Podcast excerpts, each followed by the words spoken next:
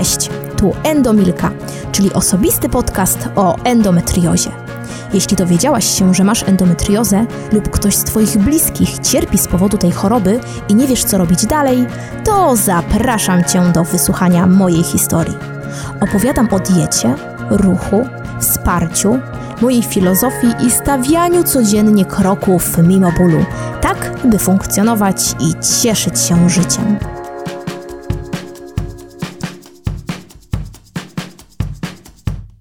No i nadeszła długo oczekiwana przeze mnie chwila, czyli decyzja w sprawie laparoskopii.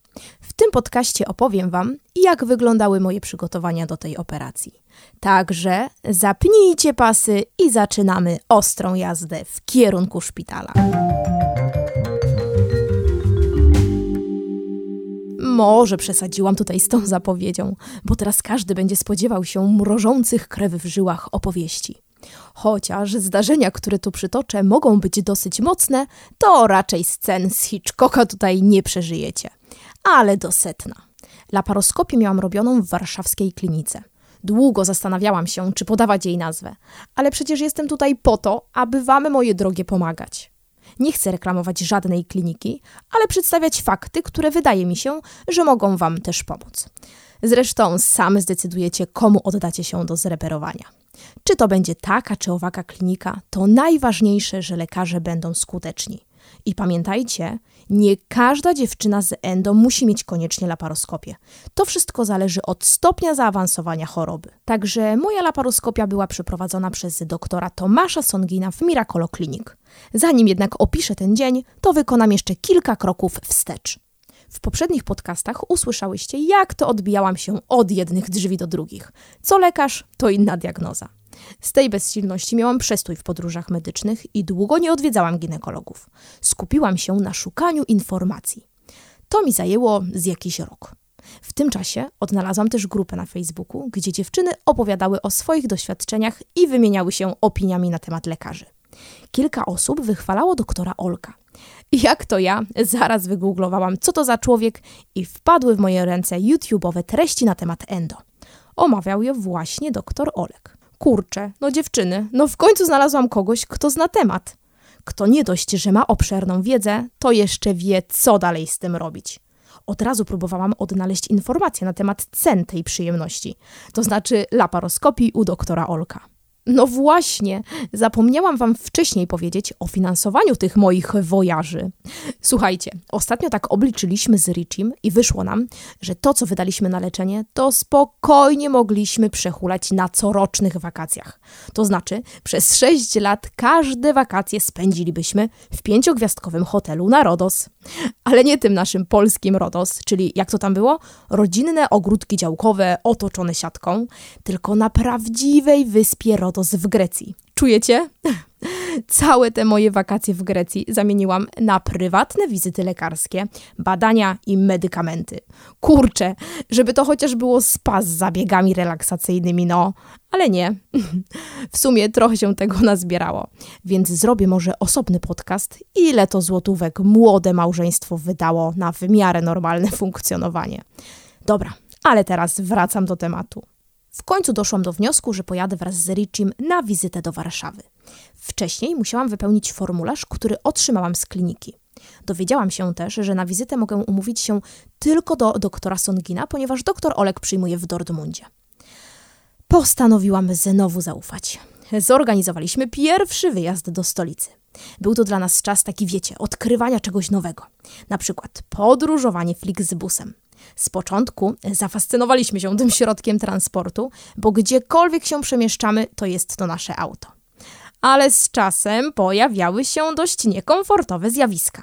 Na przykład przeciekająca klimatyzacja, z której kropelki kapały na głowę, czy głośne dyskusje sąsiadujących pasażerów o wielkości Boga, bo akurat wracali z jakiejś pielgrzymki. Czujecie? nie to, że mam coś do Boga, ale nie lubię, gdy ktoś tak nachalnie próbuje głosić swoje poglądy. No, Richiego nosiło. W każdym razie takie dyskusje towarzyszyły nam przez około 500 kilometrów. No bo tyle mieliśmy od nas do Warszawy. Jak się domyślacie, podróż była ciężka. Wiecie, mimo że czułam lęk przed kolejnym zderzeniem się z nowym ginekologiem, to nasza przygoda z Warszawą była naprawdę przyjemna. Te wieczorne wyjścia na bulwary, spacery, koncerty, pyszne jedzenie w knajpkach, oj, te smaki i zapachy z tamtych miejsc znalazły zaułek w mojej pamięci i goszczą w nim do tej pory. Dobrze, że je, dobrze je zapamiętałam, bo w końcu kierowały mną silne emocje. Nie wiem, czy wiecie, ale badania nad pamięcią wykazują, że część mózgu za nią odpowiedzialna zaczyna być aktywna w momencie przeżywania emocji. Strach, lęk, radość, śmiech te wszystkie emocje sprawiają, że na długo pamiętamy daną chwilę. Mózg nie lubi rutyny. Także tu mała wskazówka niekoniecznie związana z endo. Jeśli uczycie się na egzaminy lub zależy Wam na zapamiętaniu jakichś faktów, to zmieniajcie otoczenie w trakcie nauki. To jeden z wielu elementów poprawiających zapamiętywanie. Oj, ale mi się tutaj dygresje pojawiają. No dobrze, ale teraz już do meritum. Przed samym wejściem na tą pierwszą wizytę poprosiłam Ryśka, aby chwilę poczekał. Usiadłam na ławce i próbowałam zebrać myśli. Stało się. Wybuchłam płaczem. Czułam, że nie jest ze mną najlepiej, a idziemy do dobrego specjalisty, także żadnych przelewek nie będzie. Wiedziałam, że jak już zostanie postawiona diagnoza, to będę musiała się z nią pogodzić. Nie tak jak wcześniej, gdy lekarze przypuszczali, że to rak, a ja machałam ręką i czekałam na wyniki, które były dobre. Nie mogłam się uspokoić. Już myślałam, że taka ze łzami w oczach wejdę do gabinetu lekarskiego albo ucieknę. Na szczęście wypłakałam się i emocje opadły. Wracając do wizyty, byłam w szoku. No, na pierwszym spotkaniu zostałam mega skrupulatnie przebadana. Richie zerkał z niedowierzaniem na zegarek, rozszerzając szeroko oczy, że tak długo to trwa. Ale to raczej był taki pozytywny szok. A, i kolejna dygresja. Richie zawsze towarzyszy mi na wizytach. Możecie uznać to za coś dziwnego, ale od początku naszego związku twierdziłam, że mój facet musi wiedzieć, o co w tym wszystkim chodzi. On na szczęście nie miał nic przeciwko i wchodził ze mną do gabinetu. To znaczy, przy początkowych badaniach jego wzrok raczej nie był skierowany w moją stronę, ale z czasem to się zmieniło. Na tyle, że podczas badania USG Richie dyskutował z lekarzem o zmianach zaobserwowanych na monitorze. No tak. W sumie warto o tym zrobić podcast. Może on sam się w tej sprawie wypowie? No zobaczymy. Oj, muszę dobijać powoli do brzegu, bo krążę i krążę, a przecież miałam mówić o przygotowaniach do laparoskopii. W każdym razie ocena po spotkaniu z doktorem Songinem 5+. Brak poczucia zmarnowanego czasu i pieniędzy. W zamian ogromna satysfakcja i światełko w tunelu, że mimo diagnozy była nadzieja. No właśnie, diagnoza. Jak już wspomniałam w poprzednich odcinkach, nie było najlepiej. Doktor od razu zaproponował laparoskopię. Pytanie tylko gdzie? Bo te cięższe przypadki, do którego najprawdopodobniej się zaliczałam, lądowały w Dortmundzie u doktora Olka. Groziło mi usunięcie fragmentu zrośniętego jelita. Przed samą operacją byłam też przygotowana do możliwości usunięcia jajników, jeśli byłaby taka konieczność. W każdym razie po wyjściu z gabinetu miałam wahania emocji. Nie do końca mogłam określić, czy się smucę, że będzie operacja, czy się cieszę, że w końcu będzie operacja. Lęk i radość. No takie dziwne uczucie. Dalej to musiałam wykonać zestaw pogłębionych badań laboratoryjnych oraz rezonans magnetyczny w celu potwierdzenia diagnozy. Jeśli nie miałyście nigdy rezonansu z wlewką, to powiem Wam, że to jest takie dziwne uczucie. Trzeba się do niego należycie przygotować. Jeśli będziecie chciały, abym coś więcej opowiedziała o tym, to śmiało piszcie. Wtedy zrobię kolejny podcast i tam też umieszczę takie instrukcje i wskazówki.